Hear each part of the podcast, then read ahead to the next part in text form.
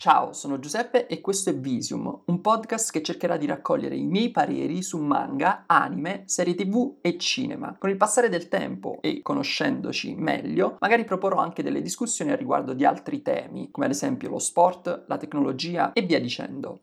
Per cominciare vorrei parlarvi del nome Visium, che deriva da visio e vizium, rispettivamente visione e vizio in latino, una sorta di crasi inglesizzata che vuole veicolare un concetto di persistenza personale nella fruizione di qualunque tipo visivo di intrattenimento. Non ho ancora chiaro come si potrà evolvere il podcast, ma ho intenzione di pubblicare una puntata a settimana. Auguratemi buona fortuna.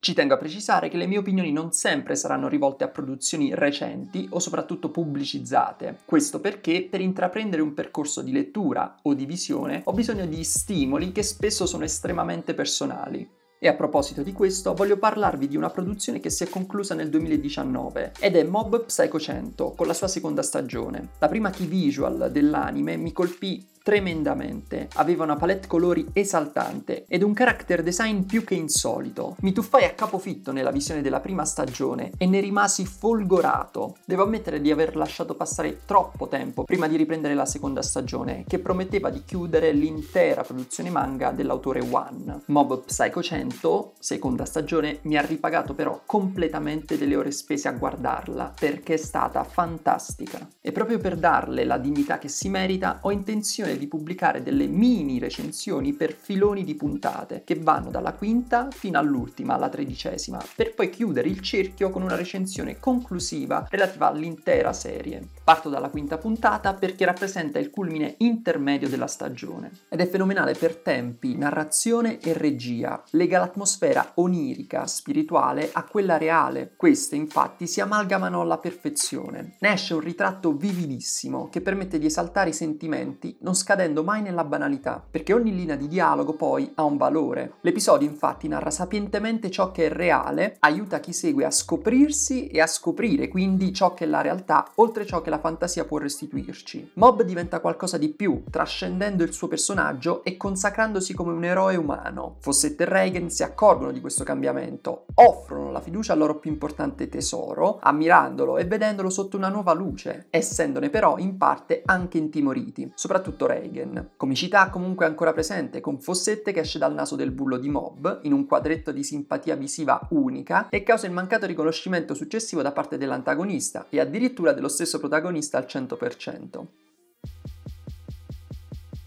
Voglio introdurvi poi ad un manga che sta riscuotendo un blando interesse, ma che dovrebbe essere maggiormente chiacchierato per i suoi tanti meriti. Parlo di Summertime Rendering, opera di Yasuki Tanaka. Letto infatti il terzo volume, sì sono indietro di un paio di numeri, posso confermarne la grande qualità. Viene confermato quanto di buono letto e visto nei primi due. La premessa non è certo innovativa, ma la narrazione risulta comunque accattivante, convincente, soprattutto grazie ai dialoghi ben studiati. L'universo che viene ritratto ha le sue regole, che vengono rispettati in maniera coerente. L'intero apparato è suggestivo, poiché lascia un velo di mistero su più situazioni, dando soddisfazione al lettore di poter scoprire con l'avanzare dei capitoli sempre un particolare in più, per arrivare alla quadra del cerchio. In questo volume non manca anche un'occasione di riflessione profonda, che propone il quesito su cosa c'è di diverso tra ombra e persona reale, tra copia e originale. Questo risulterà essere, a mio avviso, un tema utile per comprendere le scelte future di protagonista o altri personaggi. E a proposito di questi, essi essi hanno un ruolo importante, soprattutto in relazione alla struttura di ripetizione dell'opera, basata sul loop temporale. Questa però non si fa minimamente percepire come ripetitiva, perché attraverso prospettive narrative diverse, ambientazioni ritratte da angolazioni diverse, momenti descritti appena antecedenti o appena successivi rispetto a quelli del loop precedente, Tanaka riesce a coinvolgere sempre più il lettore e a dare una visione completa del tutto, a farlo immergere ancora di più in quell'universo e soprattutto a veicolare un sentimento di insicurezza costante data la possibile onnipresenza delle ombre. È emblematica in questo senso la scena dove il protagonista Shinpei rientra a casa e scorge la figura di Mio, la sorellastra, con in mano un coltello. Ciò butta il lettore in un profondo atterrimento, perché si era prospettato la presenza dell'ombra solo successivamente. La pagina seguente però mostra come semplicemente Mio impugna il coltello piangendo per il taglio delle cipolle, utili alla preparazione della cena, facendo tirare un sospiro di sollievo al lettore e allentandogli i nervi dalla tensione. L'autore, che sa gestire sapientemente il ritmo del della sua opera, architetta questo colpo di scena, poi in realtà spunto comico, per dare ulteriore slancio alle battute finali del volume, le quali si concretizzano in uno scontro più che soddisfacente nella resa narrativa e in quella coreografica. A livello di disegno, Tanaka fa un lavoro egregio, perché le ambientazioni sono ben riprodotte e soprattutto evocative. Il tratto potrebbe essere più definito, risulta un po' rugoso, passatemi il termine, in alcune tavole, ma le figure sono sempre ben ritratte, dinamicità ed estro nelle inquadrature infatti non mancano.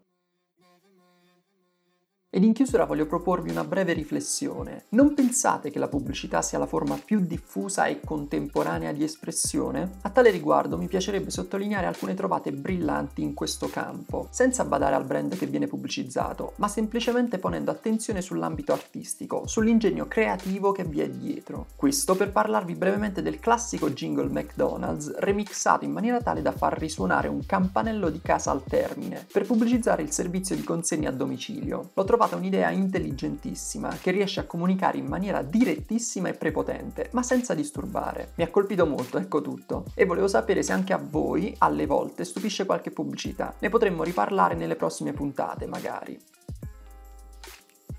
E con questo è tutto, vi lascio dal mio delirare. Perdonate l'impostazione acerba, la voce roca che recentemente ho scoperto di avere perché più persone me l'hanno fatto notare, un po' come Vitangelo Moscarda in Uno Nessuno e Centomila, e i mille altri errori di questa prima puntata, ma cercherò di migliorare il tutto strada facendo. Ora mi serviva buttarmi, iniziare a fare quello che sentivo il bisogno di voler fare. Se siete interessati a seguire Visium anche altrove, magari ponendomi quesiti tramite messaggio privato, potete trovarmi su Facebook all'indirizzo facebook.com slash visium. Grazie e alla prossima!